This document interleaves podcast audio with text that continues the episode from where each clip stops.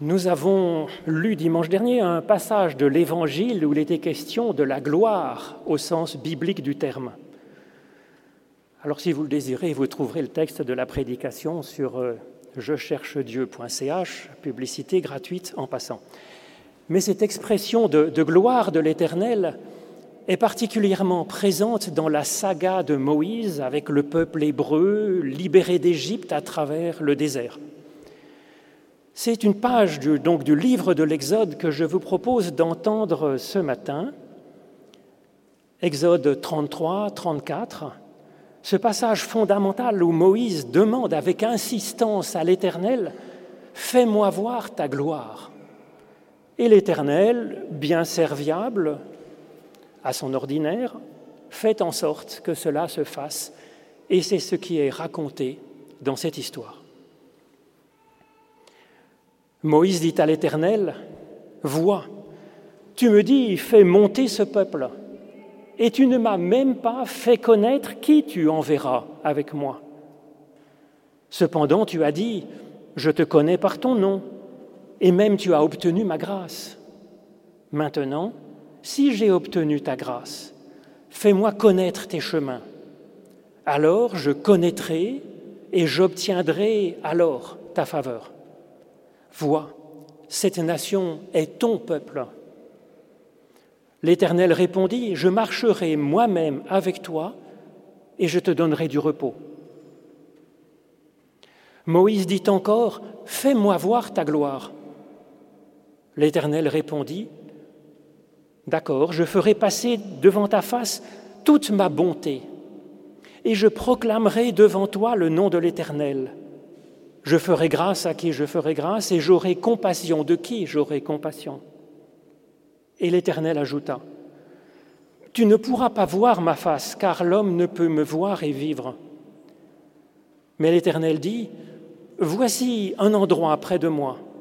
Tu te tiendras sur le rocher, et quand ma gloire passera devant toi, je, te mettrai dans le creux du rocher, et je te couvrirai de ma main jusqu'à ce que j'aie passé puis je retirerai ma main et tu me verras de dos.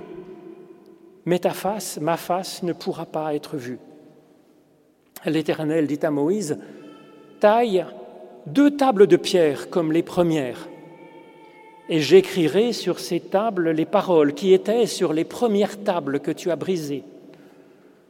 Sois prêt de bon matin.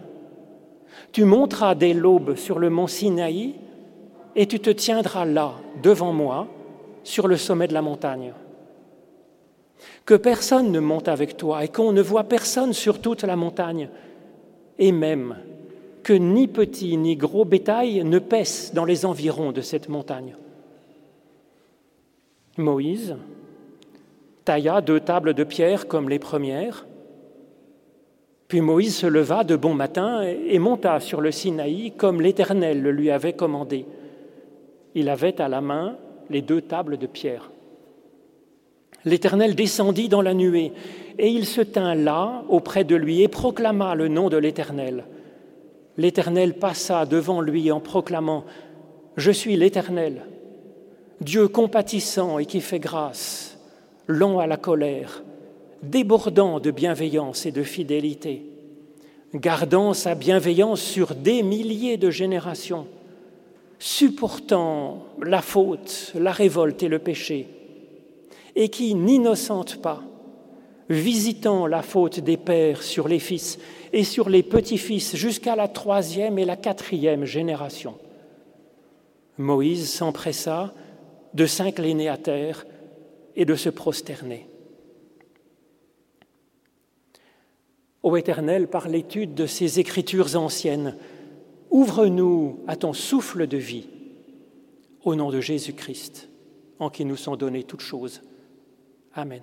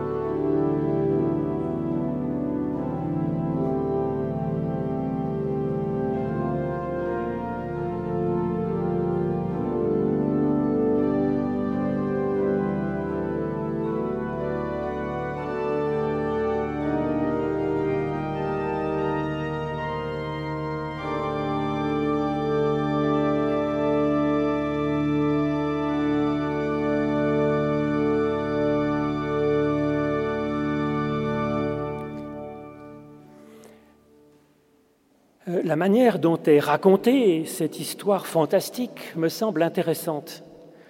La même réalité est présentée à la fois par l'expression la gloire de Yahvé, la gloire de l'Éternel, ou bien par Yahvé lui-même, ou bien par toute sa bonté qui va passer, qui passera devant Moïse, et enfin par la proclamation du nom de Yahvé.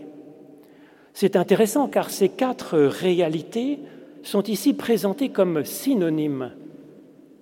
La bonté n'est pas simplement une qualité de Dieu, c'est son être même. C'est ce que dit Jean dans sa première lettre que je vous ai lue tout à l'heure. Dieu est amour. C'est sa nature, c'est sa substance, si je puis dire, comme le bois est du bois, l'or est de l'or et le feu du feu. Et ça change vraiment, c'est-à-dire que c'est du massif. Il n'y a pas le risque que la bonté de Dieu soit comme un vernis qui s'écaille et qui laisse paraître en dessous une nature différente. Non, sa bonté, son amour, sa bienveillance, sa bienfaisance, sa grâce est massive. Massive dans les deux sens du terme. Dieu est massif au sens de, de tailler dans la masse. Il est entièrement et par nature bon. Et puis Dieu est massif au sens d'avoir du poids. Et nous allons voir dans cette histoire comment il a du poids. Pas au sens où il nous pèserait dessus, mais au sens où il pèse sur le cours de notre histoire uniquement par sa bonté pour nous apporter la vie. Telle est la gloire de Yahvé, la gloire de l'Éternel, la gloire de la source même de l'être. Si je puis dire, ce n'est même pas son choix libre et délibéré, réfléchi d'être bon. C'est juste sa nature. Et sa nature est également, nous disent ces quatre synonymes, d'exprimer ce qu'il est, en projetant sa bonté dans le monde, en s'exprimant de façon entièrement positive. Sa réalité profonde et l'être même de Dieu est à l'image de cette proclamation forte et tranquille dans ces paroles solennelles, impressionnantes. Je suis, je suis, je suis Yahvé, Dieu compatissant et faisant grâce, lent à la colère, riche en bienveillance et en bonté, etc. Cette tirade digne d'une tragédie grecque, elle est unique dans la Bible, parce qu'elle exprime une théologie, c'est-à-dire des idées construites sur l'être même de Dieu. Les passages bibliques qui font ce genre de choses se comptent sur les doigts d'une seule main dans toute la Bible. Et nous avons ici le passage le plus développé avec euh, une dizaine, une douzaine d'attributs qui expriment une théorie sur l'être même de Dieu.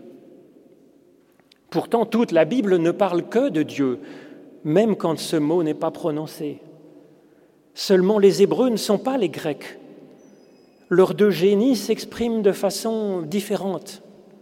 Quand les Grecs inventent la philosophie, quelque chose comme au 7e siècle avant Jésus-Christ, et donc quand ils commencent à exprimer une théologie construite, spéculative, les Hébreux, eux, se mettent à écrire la Bible.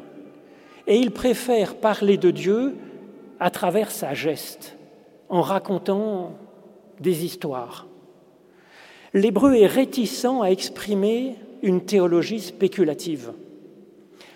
Ce serait comme finalement une planche d'anatomie pour exprimer ce que c'est que la personne humaine. Oui, il y a de ça, mais il y a tellement autre chose.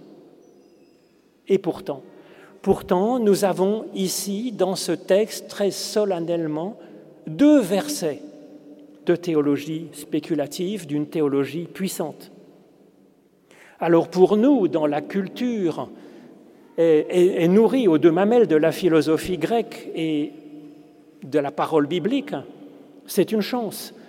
C'est une chance et c'est un risque, bien sûr. Le risque de figer le Dieu vivant dans quelques formules, dans quelques particules d'encre déposées à la surface d'un papyrus, d'un parchemin ou d'un papier. Donc en deux dimensions, alors que pour décrire n'importe quel être vivant, il faut au moins quatre dimensions. Trois dimensions spatiales et le temps. Et pour Dieu, il faudrait encore, bien sûr, plus de dimensions. Car là, oui, nous risquons effectivement de, faire une image taillée de Dieu, sculptée en dogme massif. Là, oui, nous risquons d'avoir alors quelque chose de pesant, de pesant sur notre conscience, pesant sur notre être. Tout l'inverse d'une source de vie qui, qui émancipe, qui met debout, qui ressuscite, qui envoie en chemin. C'est ce que répétait euh, le philosophe euh, Frédéric Nietzsche, qui s'en qui connaissait en théologie, puisqu'il était fils de pasteur, c'est pour dire, et qu'il a fait lui-même des études de théologie. Il disait Les convictions sont des ennemis de la vérité bien plus redoutables, dangereux que les mensonges. Il écrit ça dans Humain trop humain et dans Le crépuscule des idoles. Alors là, nous sommes effectivement en plein dans le sujet de l'Exode. Et c'est à tout prix ce que veut éviter cette page de la Bible, que l'expression de quelques mots de théologie spéculative fige notre foi aliène notre conscience et donc nous paralyse. C'est pourquoi, dans ce texte, l'Éternel dit et répète en préambule que la vérité est dans un mouvement, qu'elle suscite une marche à notre rythme, une marche où Dieu nous accompagne, où Dieu marche devant nous et en même temps nous suit pour nous porter. Je marcherai moi-même devant toi et je te donnerai du repos. Et dans ce texte, tout cherche à exprimer le mouvement, jusque dans la façon dont sont dits ces quelques mots de théologie, ces deux versets. L'Éternel les proclame dans un double mouvement un peu bizarre, à la fois en descendant et à la fois en passant devant Moïse. Il fait passer toute sa bonté devant son visage. Dieu est mouvement et source de mouvement. Alors pourquoi est-ce que le livre de l'Exode se résout ici à faire une incursion dans la théologie spéculative? Au chapitre précédent, vous connaissez cet épisode du veau d'or. Moïse s'est rendu compte que les Hébreux s'étaient fabriqué une statue de veau avec de l'or et qu'ils lui chantaient des cantiques. Ah, qu'ils étaient heureux, oui, d'avoir enfin un Dieu que l'on puisse voir touché et qui de plus était inoxydable. Alors que ce Dieu dont leur parle Moïse, ils ne l'ont jamais vu. Et Moïse lui-même est parti sur la montagne en prière, en retraite, euh, on ne sait, ça fait maintenant 40 jours qu'il est là-haut. Alors ils ont pris leurs bijoux, leurs boucles d'oreilles, euh, nous dit le texte, leurs colliers, leurs bagues, pour s'en faire une idole. C'est exactement ce que dit Nietzsche à propos des convictions. Même quand elles sont en or, qu'elles sont précieuses, dès lors qu'elles deviennent des certitudes, ou pire, dès lors qu'elles deviennent intouchables, elles deviennent pour nous des idoles. Et cela ne mène en rien à la vie, c'est même tout le contraire, on en meurt. Et donc ce récit, cette page du livre de l'Exode nous dit à la fois le risque de faire de la théologie et en même temps le, besoin de faire au moins un petit peu de théologie. Alors pourquoi est-ce que ce serait utile?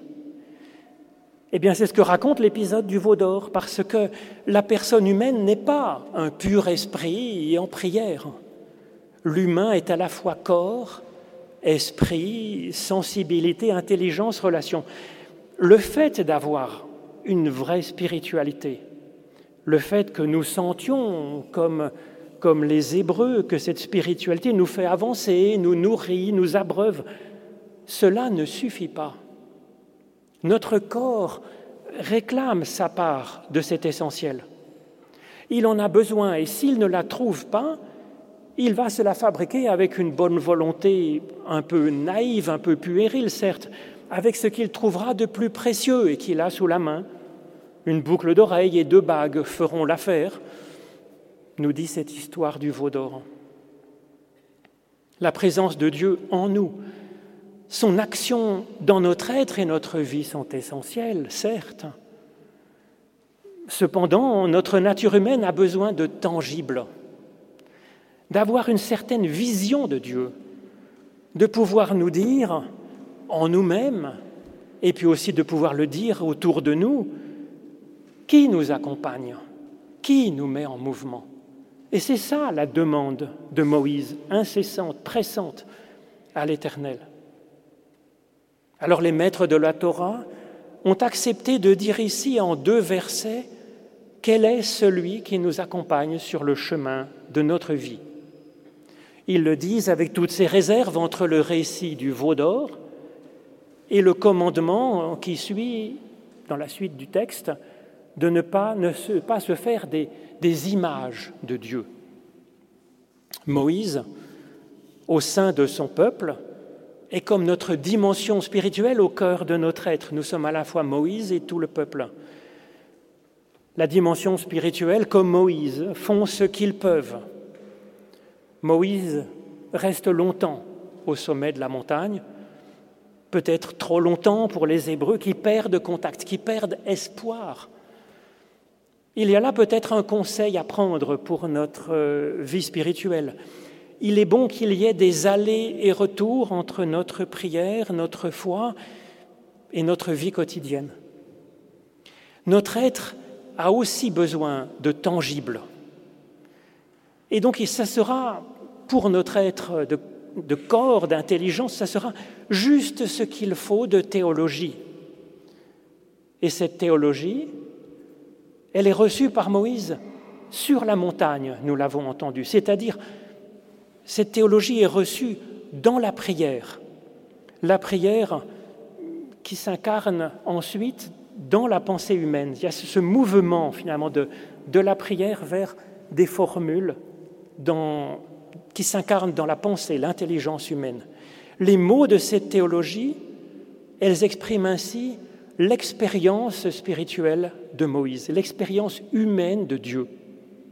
Lui, Dieu étant bien entendu Dieu, et non pas cette seule expérience, mais quand même c'est enfin du tangible, c'est de, l'incarner. Alors la figure du Moïse nous montre comment chacun de nous pourra finalement se forger sa propre théologie en quelques gestes simples qui sont là pour nous, bien entendu. Moïse prépare des tables de pierre pour que Dieu puisse écrire dessus. Cette préparation est une attente, une espérance, une soif de recevoir quelque chose qui vient de Dieu et je pense que le rôle du culte, c'est d'abord cela avant tout, comme une préparation de deux tables de pierre vierges.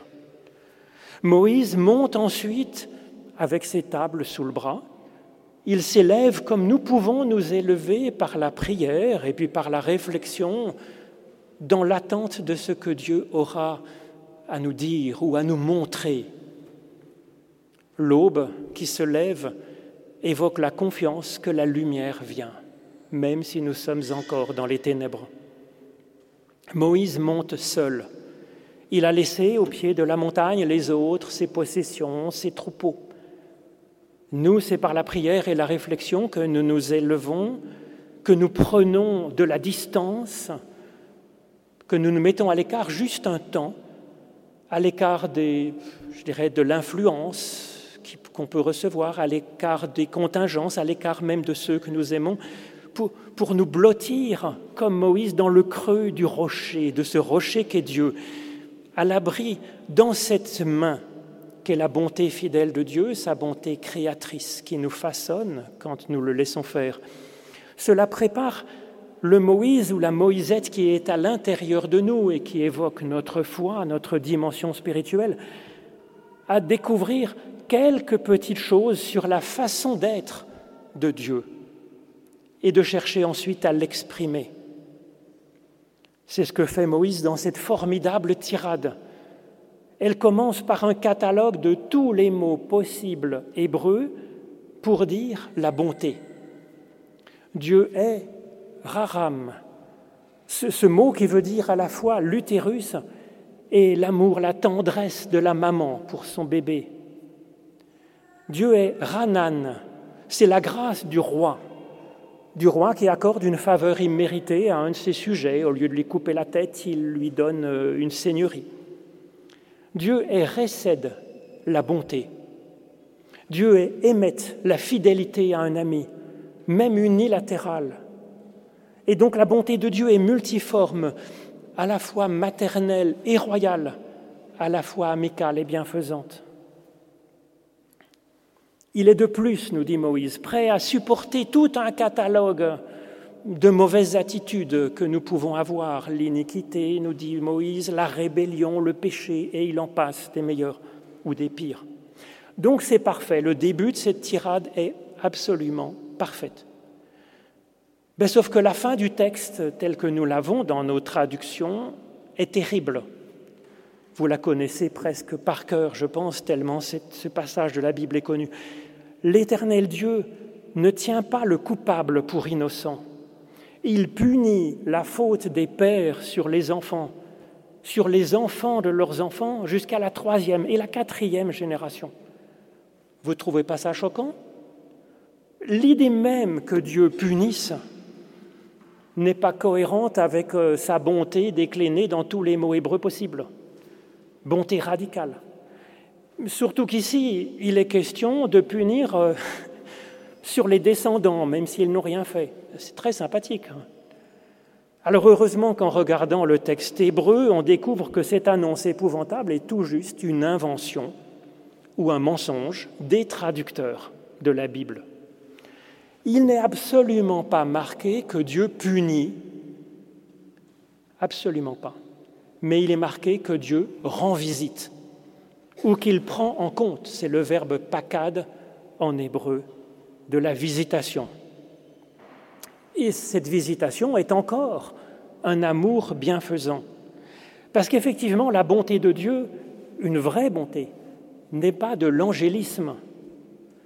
Quand du mal a été commis, eh ben, c'est-à-dire qu'il y a de la souffrance et puis qu'il y a un problème à la racine de, de ce mal. Et donc, que fait Dieu? Que doit faire une vraie bonté face à un mauvais acte? Bien sûr que Dieu ne garde pas rancune, la question n'est pas là. Moïse dit que Dieu supporte nos fautes. Il les supporte au sens de, porter le problème, de l'accompagner et puis de le soigner dans la mesure où il peut encore l'être. Dieu ne tient pas le coupable pour innocent, mais heureusement, que dirait-on d'un médecin?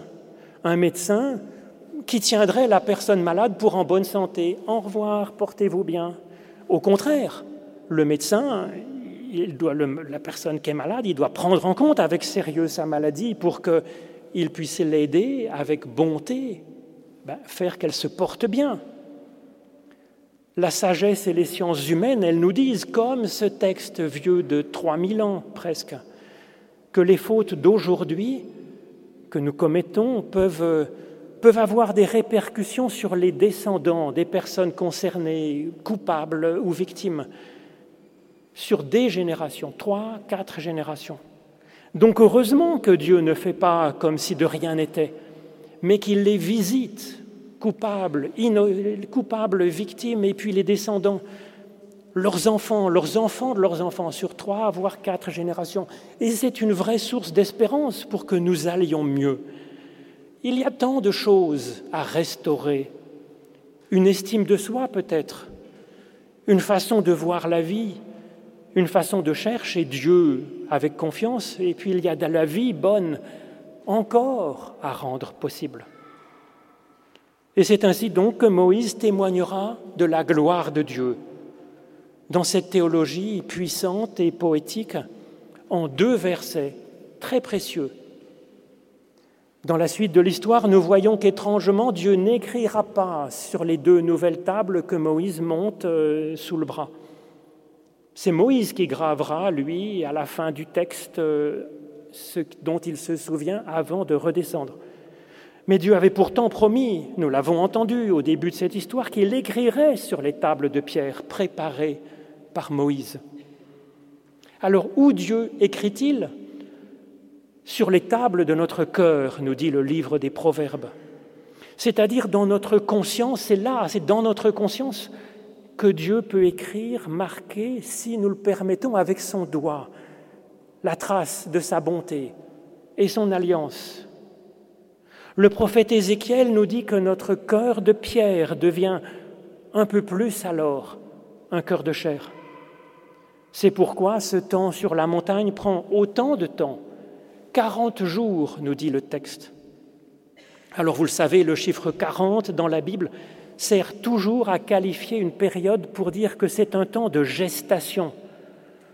Alors c'est basé sur les 40 semaines euh, d'aménorrhée, de la gestation humaine, nous dirait le médecin dont je parlais tout à l'heure. Mais ce temps de 40 jours, ce n'est pas 40 en quantité, c'est un temps, un temps pour, pour être conçu et pour être accouché, accouché d'un nouveau nous, plus libre et plus responsable, qui à son tour ben, pourra faire preuve un peu d'une bonté puissante à l'image de l'Éternel, avec le secours de l'Éternel notre Dieu qui marche avec nous. Amen.